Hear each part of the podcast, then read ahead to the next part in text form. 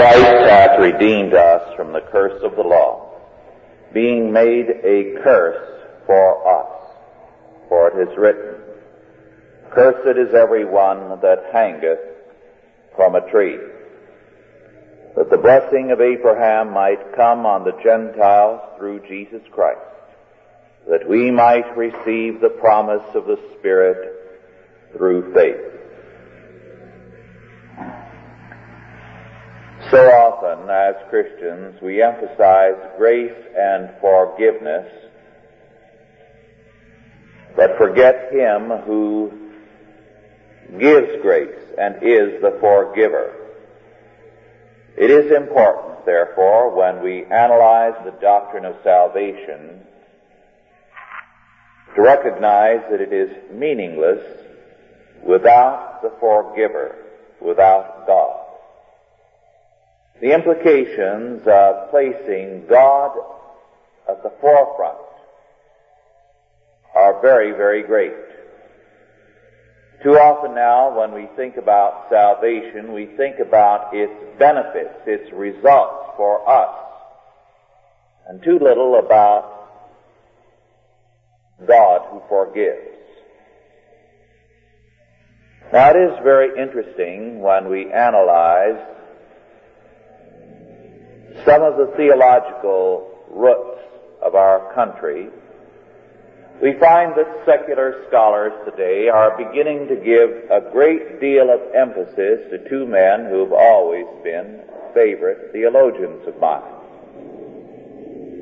Joseph Bellamy and Samuel Hopkins, who began their work around 1750 and had a very profound influence in fact, some of the most recent scholars who are not in the least bit Christian say that the War of Independence was to a large extent a product of the faith taught by these men. Now the essence of what Bellamy and Hopkins taught was really a re-emphasis on the doctrine of salvation in all its fullness the liberating effect on men, plus a thoroughly postmillennial perspective. And a great many scholars now are finally getting around to admitting in the last year or two as they've restudied the era that nothing would have happened in 1776 without these men. Now, Bellamy dealt with the subject of forgiveness in an essay on the nature and glory of the gospel of Christ, published in 1762. He set forth three propositions to quote. Proposition one, the great God, the creator, preserver, Lord, and governor of the world, is an absolutely perfect and infinitely glorious and amiable being, the supreme good, infinite, infinitely worthy of supreme love and honor and universal obedience from his creature man. Proposition two, the divine law which requires this of us on pain of eternal death is holy, just, and good, a glorious law worthy to be magnified and kept in honor in God's government. Proposition 3. The design of the mediatorial office and work of the Son of God incarnate was to do honor to the divine law and thereby open a way in which God might call and sinners might come to Him and be received to favor and entitled to eternal life consistent with the honor of the divine government. Unquote. This is the way Bellamy began his discussion of the grace of God unto salvation, of forgiveness. He began with God and His law. It is important for us, if we are going to understand the subject of forgiveness, to examine it in relationship to the forgiver, God. Man is so easily absor- absorbed in the fact of guilt and the need for absolution that he tends to overlook the offense and the offended one. I recall some years ago hearing a woman complain, a very vicious woman who was little better than a tramp and who had borne at least two children out of wedlock and whose husband had separated from her. And she whined, why doesn't he forgive me? Doesn't he realize how much I'm suffering? In other words, the emphasis was still utterly sinful. I'm suffering. I no longer have a very lovely home, or I'm subsidized, and I can do as I please. I'm bearing some penalty for my offenses. How dare he let me suffer so?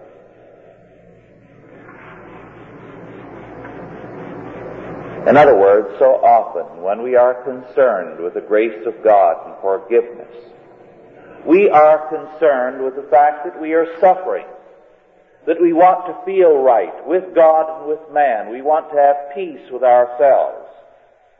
We want to be absolved of guilt. And we do not think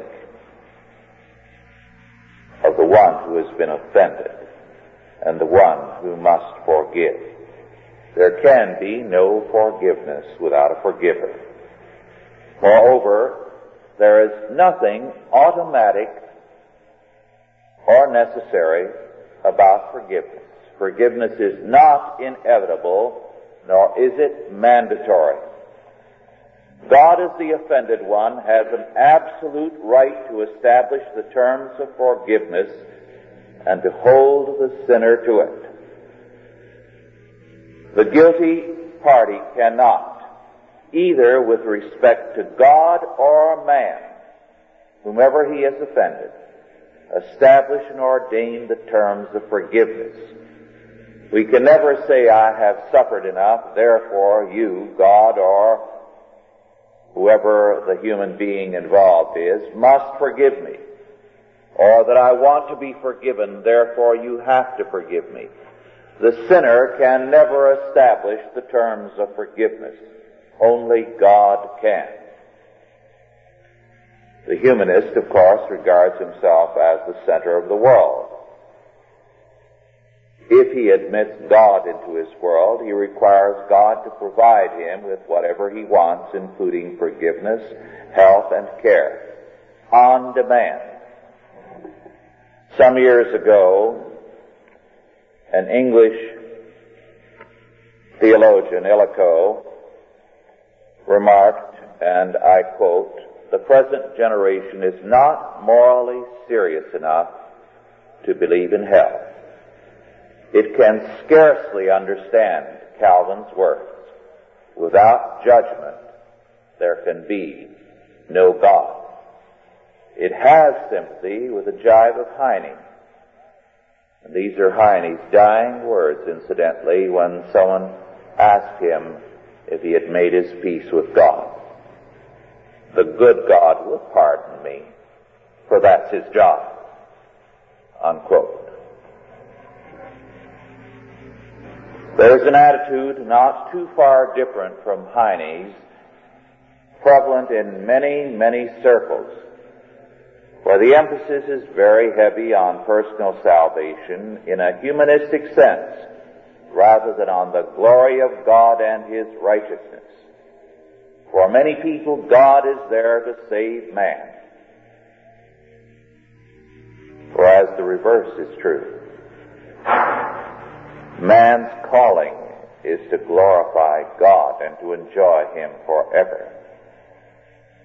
Salvation of man is important but it is very far from primary. The world does not operate for our benefit. God did not create heaven and earth just to make us happy. The whole point, of course, of the book of Job is that God makes clear to Job, I make it to rain where no man is. The grass to grow where people do not dwell. Man is not the measure. Man is not the yardstick by which reality is to be judged. And therefore, on the question of forgiveness, again, man is not the yardstick. We cannot, therefore, emphasize man's needs even for forgiveness to the point of making them central, because then we become humanists. It leads to making man's way central. And when we make man's way central, ultimately, we dethrone God. Let us turn back again to Joseph Bellamy. Bellamy, writing 200 years or so ago, called attention to what the end result is of making man's salvation the end purpose of God and making man's forgiveness God's basic business. he said it ultimately leads to the fact that whatever man does is right. And he said, and I quote, to say it is no matter what man's principles be, if their lives are good, is the same as to say paganism and Mohammedanism are as safe ways to heaven as Christianity, which is downright infidelity. To say good men may differ, there are more ways to heaven than one, all equally safe. It is needless to be at pains to look at things to the bottom, is much the same as to say, let everyone sincerely live up to his own scheme and he will be safe, which again will land one on the shores of infidelity, unquote. In other words, Bellamy said, unless your first premise is that God is God, and that forgiveness is on His terms, not in terms of our need, we wind up in total unbelief. We enthrone man as God. Implied in the gospel is the fact that, as Bellamy summed it up, and I quote, God is considered as the moral governor of the world. That man is considered as a proper subject of moral government. That God's law is considered as holy, just, and good. That man has broken it, is without excuse, stands guilty before God already condemned. And it is so far from, and is so far from penitence that he is dead in sin, an enemy to God, and at enmity against his law and government. Unquote.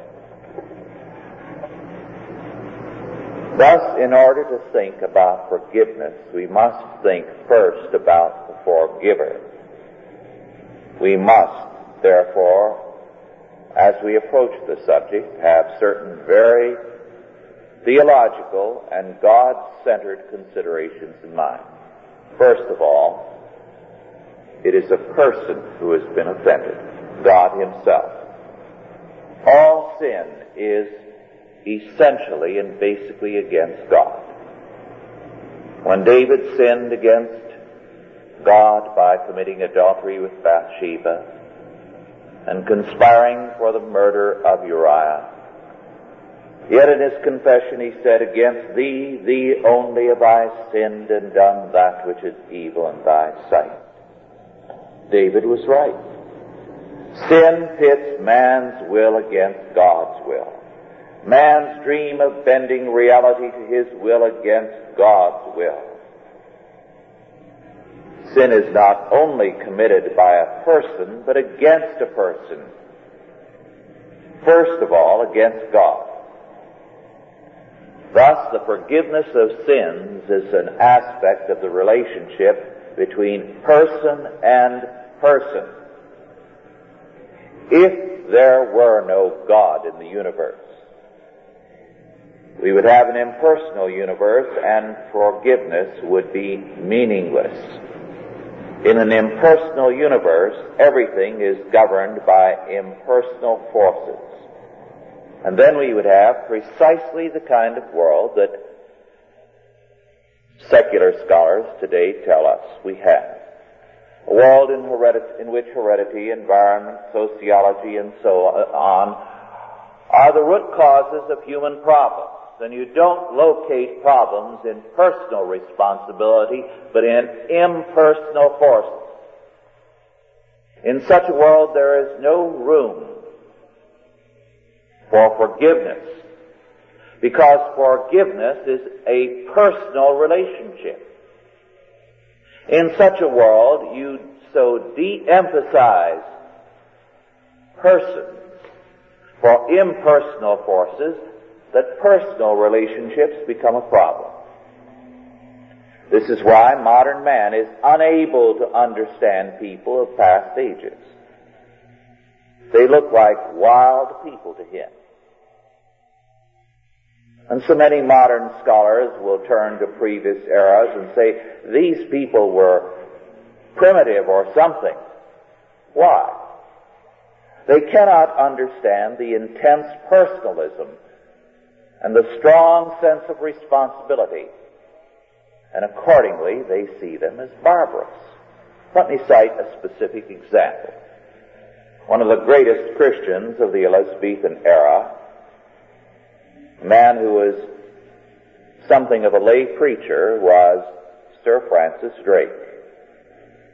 Now you never read about this when you read about Drake in the textbooks, where he's portrayed as the freebooter and ship's captain, a pirate who preyed on the Spanish fleet in the Spanish main, and who very re- uh, really so, so terrified all of Spain, one ship captain, that mothers in Spain would uh, silence their children by threatening them that if you don't behave, El Draco will get you.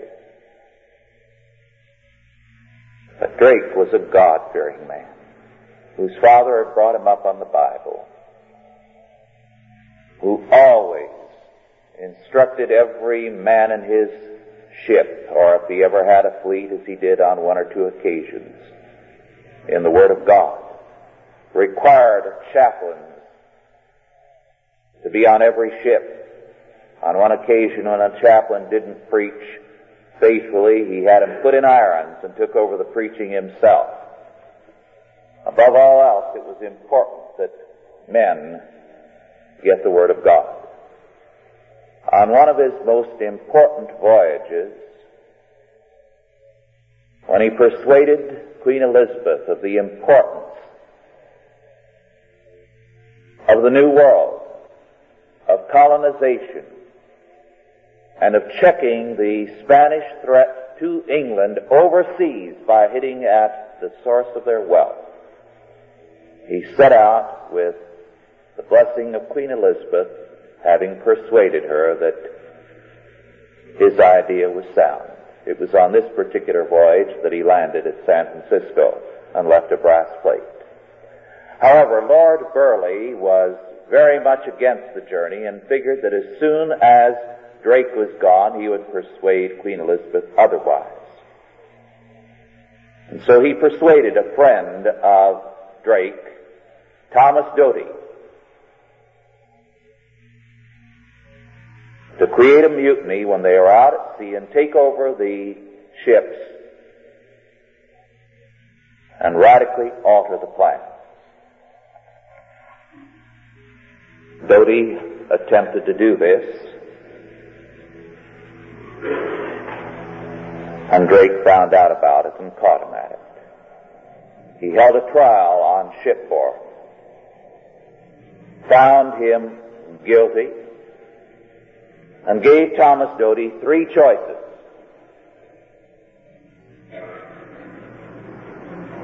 To be returned after the voyage to England for a retrial,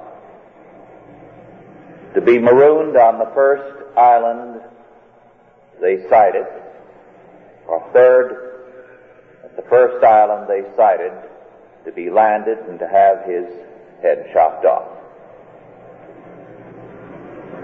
Doughty told Drake that a retrial wouldn't do any good. He was guilty and he knew it. He'd take the third alternative on one condition. That having acknowledged that he had done great wrong,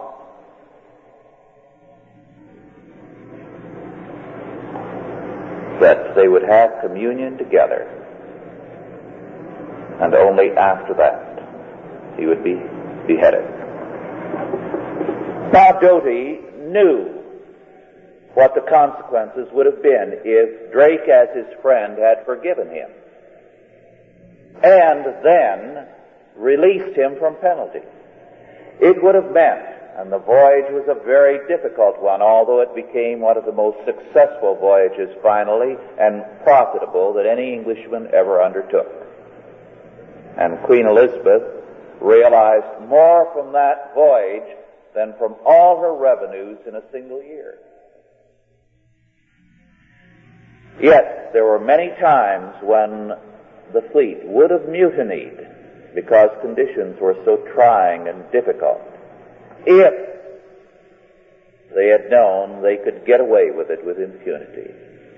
But they knew they had a man who would not spare even his closest friend, and they never did. Doughty knew that. Drake knew it. And Drake agreed. And so they sat down as good friends and had dinner together when they sighted land and chatted about old times and their wonderful years together. And then hand in hand landed ashore and Doughty quietly and with faith put his head upon the block. He felt he had deserved it. And he was grateful that he had been forgiven. Now to modern man, that sounds very, very barbarous and people give Drake a very bad time because of his hard-heartedness. But they forget it was men like this who could command allegiance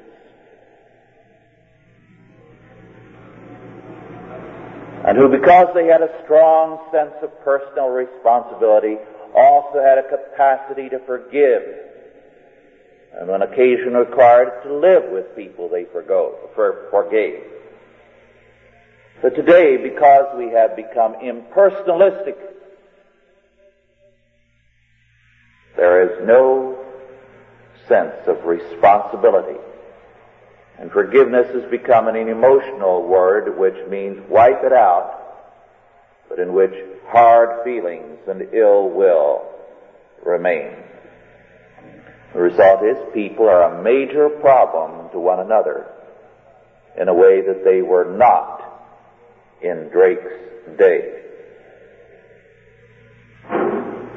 An impersonal age will have no answer to personal problems.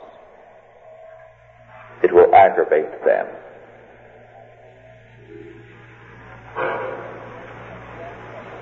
But then second, we must say, not only is the person of God offended by sin, but also His law and His law order.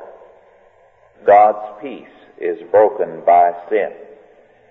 His kingdom is claimed by a rebellion, and the penalty is death. God's law must stand. This is imperative. Law must stand or God is not God.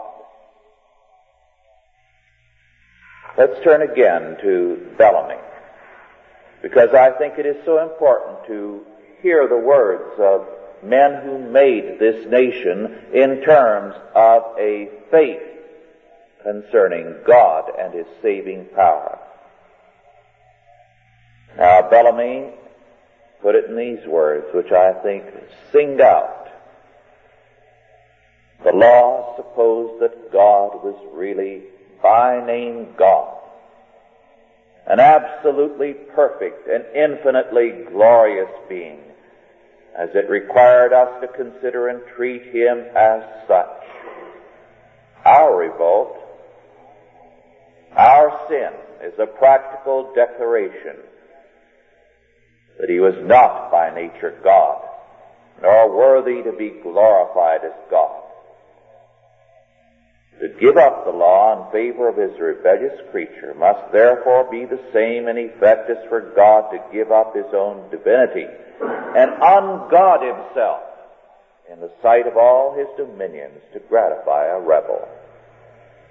Again, the law also supposed that as God was the creator, Lord, and owner of the universe, and by nature God, so he was possessed of supreme authority, an authority infinitely binding and infinitely worthy to be revered. To give up the law, therefore, was in effect the same as to resign his authority in favor of those who had despised it, give a quit of the universe, and tolerate a general revolt as if God should say, the universe is not mine, nor have I any authority over it. Angels, men, and devils are all at liberty. There is no king, and so every one may do what is right in his own eyes. For to hold his authority merely on the footing of the voluntary loyalty of his subjects, so that whenever any revolt, they are at liberty, no longer obliged to obey, to do this only in one instance is in effect to relinquish all claim to authority over any as founded in his Godhead and Lordship, which is in effect the same as to quit his claim to his own divinity and to his own world, to gratify those who would gladly ungod him and dethrone him. In a word, for God to give up the law which requires us to love and obey Him with all our hearts, is practically to declare to His rebellious creatures, your disaffection to my character and rebellion against my authority is no crime. For I am not worthy to be loved and obeyed with all your for I am not by nature God, an absolutely perfect and infinitely glorious and amiable being, your creator, sovereign Lord and King as in my law I claim to be. And to alter and abase the law and bring it down to the taste and good liking of an apostate world, who are enemies to God and His government, enemies to the order and harmony of the universe, must be much the same as for God to give up His law and authority entirely. For He must quit His supremacy, give up the rights and honors of the Godhead, justify their revolt, turn to be on their side, turn enemy to God and His law, and employ His infinite wisdom and almighty power to promote the schemes they have laid in consequence of their revolt. Schemes suited to the taste of apostate creatures. And thus they must become as gods, as Satan said. And the Almighty become their true and faithful servant. For nothing short of this would suit an apostate world. But this is even worse than merely to quit his claim to the universe and resign his government over it, as it would be bad for King George to quit his throne for the pretender and fly his country, but worse, to become the pretender's servant and be obliged to employ all his power to promote the pretender's interest. Unquote. In other words, Bellamy said, the law must stand, or God is not God. And the greater the authority, the more important the commandment, and the greater is our guilt if we disobey. Thus, disobey God is the ultimate in guilt. Finally, restitution. Restoration is necessary. The negative aspect of restitution and restoration is death. The positive that the broken order must be restored. And this man cannot do, and this Christ does. And St. Paul declared, Christ hath redeemed us from the curse of the law, being made curse for us. For it is written, Cursed is every one that hangeth on a tree. Now this is a very remarkable statement because St. Paul does not say what we would logically say. Christ hath redeemed us from the curse of the law, being made a cursed, accursed for us. No. According to St. Paul, made a curse for us. The curse itself. He was all cursed voluntarily. Now St. Paul tells us in Colossians 2.9, in Christ dwelleth all the fullness of the Godhead bodily. He was very God of very God. In some similar sense, St. Paul tells us, the fullness of the elect humanity dwelled in Christ, and the fullness of their sin and of their guilt was borne by him, so that he was made a curse for us, that he might fully make atonement, that the blessing of Abraham might come on the Gentiles through Jesus Christ, that we might receive the promise of the Spirit through faith. Thus, man's response to God's grace in Christ must be, among other things, obedience to the law of God and manifestation of the same forgiving grace. God is the forgiver, and we must in Christ be forgivers also. As he manifested grace, so must we. The law must be obeyed because the purpose of our forgiveness is to reestablish us in dominion. And the grace of God unto salvation must be manifested. Forgive us our debts as we forgive our debtors. The terms of our forgiveness and of our forgiving are those laid down by the forgiver. Let us pray.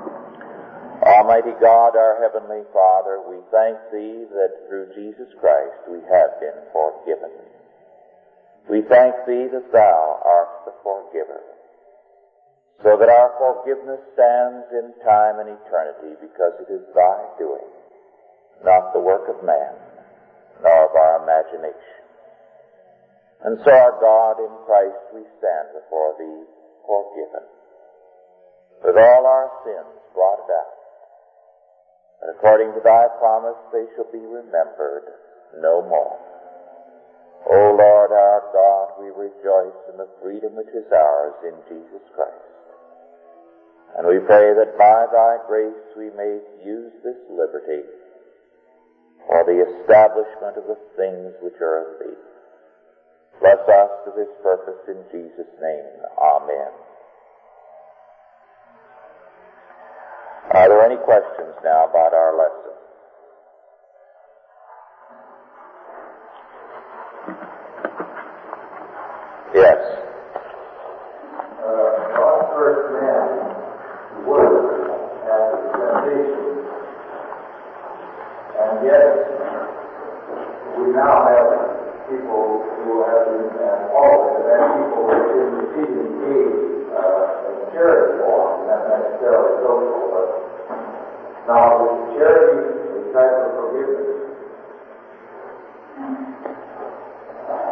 A good question. The question, if you did not hear, is, is charity a kind of forgiveness? Is charity a kind of forgiveness? Now, it is related to forgiveness in that with the ungodly, charity is seen as a kind of restitution. Thus, in a socialistic society, the attitude is that if there are men who are poor, somehow it's the fault of the rest of us. And therefore, the rest of us have a duty to make restitution to them and, in a sense, be forgiven by the fact that we surrender what we have through taxes to them, that there might be some kind of equalization. And of course, this goes very, very far in some societies. It's an interesting fact with this. Some scholars now say that as much as 50% of the people in Rome were in later years on charity, on welfare. That's an amazing fact. It meant that everyone was supporting somebody else. We may come to that. Of course, this is what destroyed Rome. You can imagine the tremendous burden that it involved. If you're a family of one or three or five, you double that in terms of the kind of support that is necessary for you to make. So, from the ungodly perspective, charity or welfare would be the better word, is a form of restitution related to forgiveness.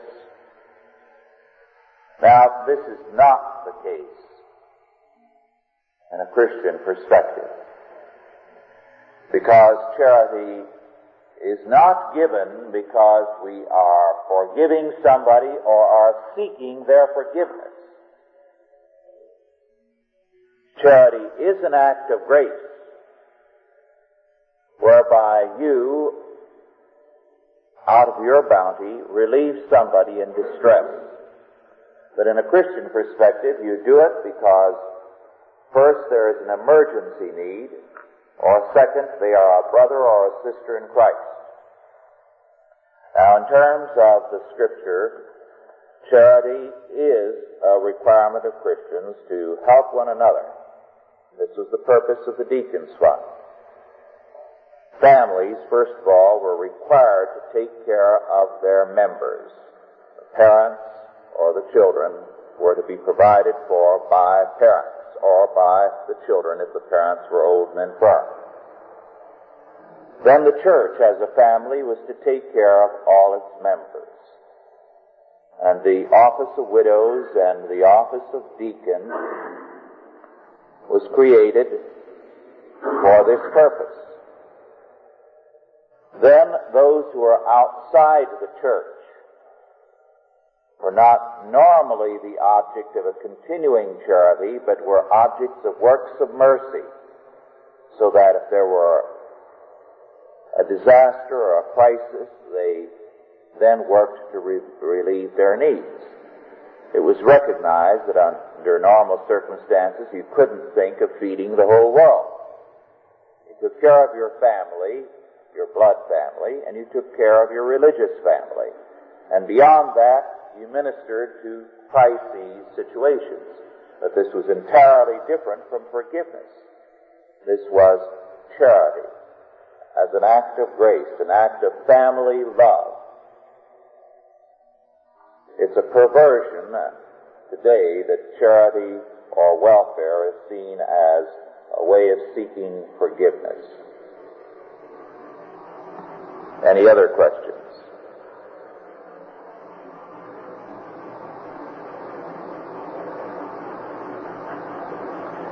We have one brief announcement. We have the announcement sheets in the back on the lectern for this Saturday night's dinner, 6.30 p.m. at the San Marino Masonic Temple on Huntington Drive. It will be a Chalcedon Guild spaghetti casserole dinner. and I shall be speaking on vitality versus stagnation in the Christian faith. This will deal with the doctrine of the last things with millennial perspectives. How does it affect our outlook? What are the consequences of it? You can either speak immediately to Socorro Gutierrez if you're planning to come and make your reservations with her or take these sheets and mail them in. Please don't forget, therefore, to make your arrangements if you're planning to come as quickly as possible. It is this Friday, or this Saturday. Let us bow our heads now for the benediction. And now go in peace. God the Father, God the Son, and God the Holy Ghost bless you and keep you, guide and protect you, this day and always. Amen.